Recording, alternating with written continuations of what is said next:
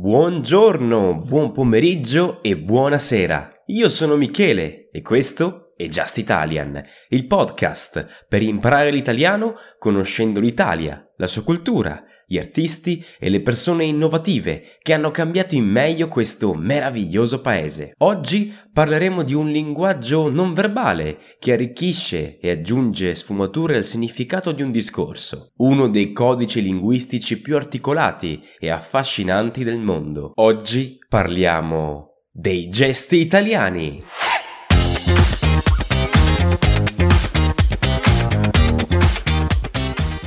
Vuoi leggere e ascoltare simultaneamente? Vai su patreon.com slash justitalian. Al costo di un caffè al mese potrai immediatamente accedere a più di 300 pagine di trascrizioni. Inoltre, ogni settimana potrai trovare la trascrizione del nuovo episodio. Che cosa aspetti? Vai su patreon.com slash justitalian. Puoi trovare tutti i link sulla descrizione di questo episodio. Noi nemmeno ce ne accorgiamo. La nostra gestualità quando parliamo, però, è forse la più famosa al mondo. Abbiamo un gesto per ogni frase e gesticoliamo in ogni momento, anche quando siamo al telefono. Gesticolare non è un modo di parlare, piuttosto un modo di arricchire la parlata, aggiungendo delle sfumature attraverso dei movimenti che rendono più preciso ciò che vogliamo dire. Secondo un articolo del New York Times esistono circa 250 gesti con un significato preciso che noi italiani utilizziamo quotidianamente durante le nostre conversazioni. Abbiamo gesti per ogni occasione.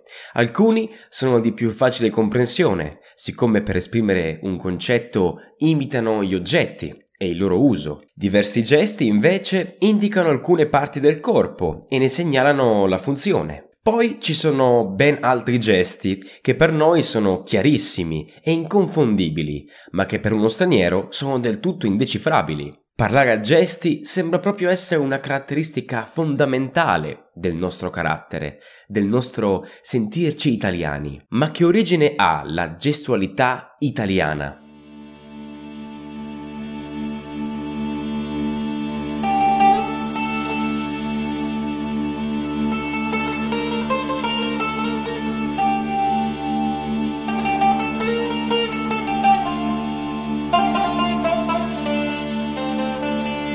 Noi italiani abbiamo sempre gesticolato, da millenni, e così facendo conserviamo tracce della nostra cultura comune e della nostra storia. Sembra che il linguaggio gestuale sia stato introdotto dagli antichi greci. I greci, colonizzando l'Italia meridionale, hanno introdotto dei gesti marcati nel nostro linguaggio.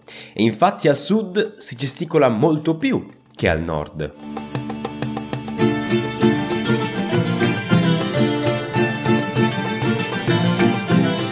La Magna Grecia era costituita da città abitatissime, in cui le persone hanno iniziato a gesticolare per farsi capire meglio. Col tempo la necessità di sviluppare una forma di comunicazione alternativa da parte degli italiani è diventata molto forte. Durante i secoli l'Italia è stata occupata da potenze straniere, quali Austria, Francia e Spagna, tra il XIV e il XIX secolo. C'era quindi il desiderio di non farsi capire dalle popolazioni dominanti, romani, goti, normanni e tutti coloro che hanno dominato la penisola, comunicando a gesti.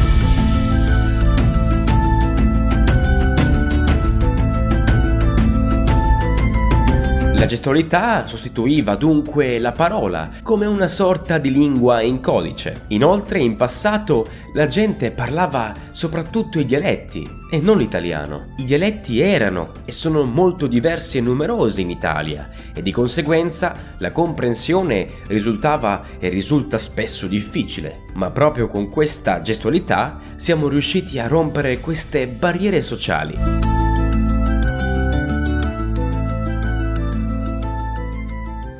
Scopriamo insieme i quattro gesti più comuni. Primo, le dita incrociate.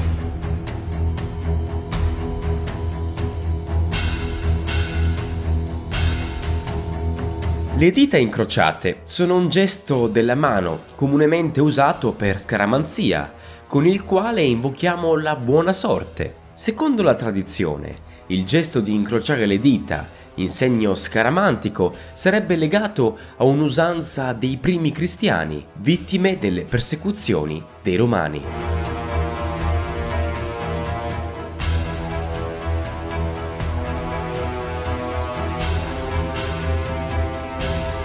Per loro incrociare le dita era una maniera alternativa per fare il segno della croce e quindi era utilizzato come segnale in codice per riconoscersi tra di loro e invocare la protezione di Dio senza essere scoperti dai persecutori. Nell'epoca medievale invece il gesto delle dita incrociate aveva un'altra funzione, ovvero quella di impedire al diavolo di impossessarsi della propria anima.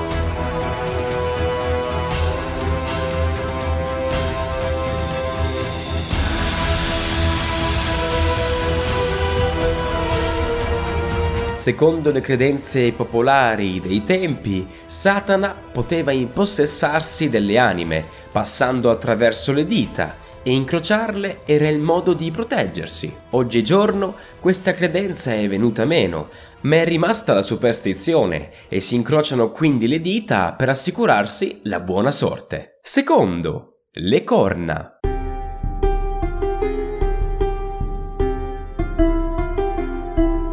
L'origine di questo gesto sembra derivare dalla mitologia greca. La leggenda in questione è quella del Minotauro, nato dall'unione tra Pasifae, la moglie del re di Creta, Minosse, e un toro inviato da Poseidone.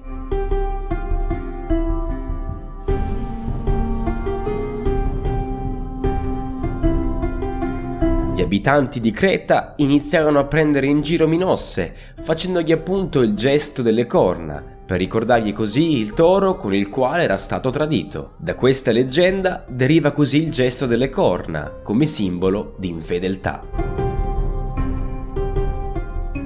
Ma questo gesto può avere più significati.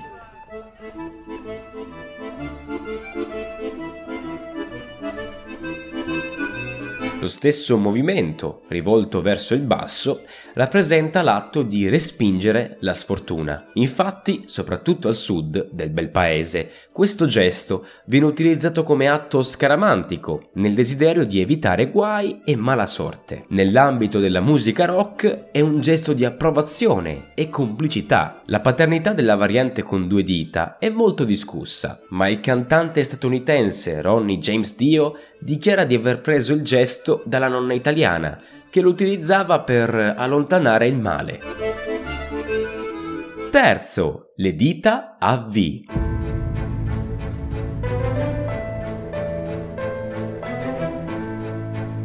Le dita a V sono un gesto in cui si alzano l'indice e il medio, in modo da formare una V. L'origine del gesto delle dita a V si deve a un episodio accaduto durante la guerra dei cento anni tra Inghilterra e Francia.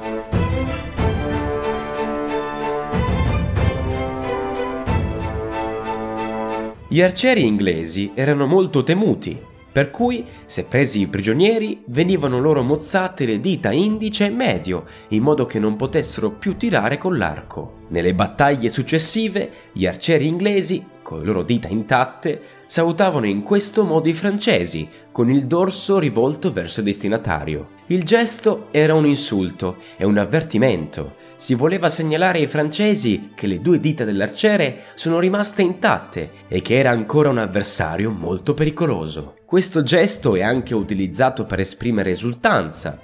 Il suo significato nasce proprio da ciò che le dita rappresentano, una V, che è l'iniziale di vittoria, in più lingue.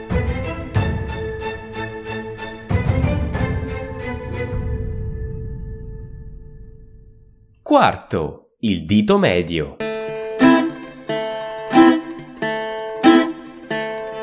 L'atto di dimostrare il dito medio è un gesto volgare, riconosciuto soprattutto nei paesi occidentali, un esempio di linguaggio non verbale che avrebbe avuto origine nell'antica Grecia, per poi diventare popolare nelle città-stato prima e nelle province romane poi. Nell'antica Grecia, il dito medio veniva chiamato con una parola che indicava anche una persona perversa. Per la stessa ragione i latini lo chiamavano dito impudente.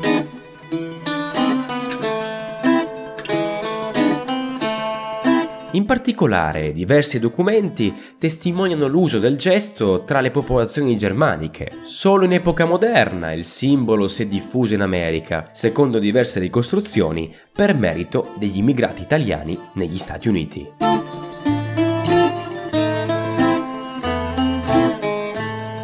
Siamo così giunti alla fine di questo episodio. Se il podcast ti è piaciuto e vuoi accedere alla trascrizione di questo episodio, vai su patreon.com slash justitalian. Puoi trovare tutti i link sulla descrizione di questo episodio.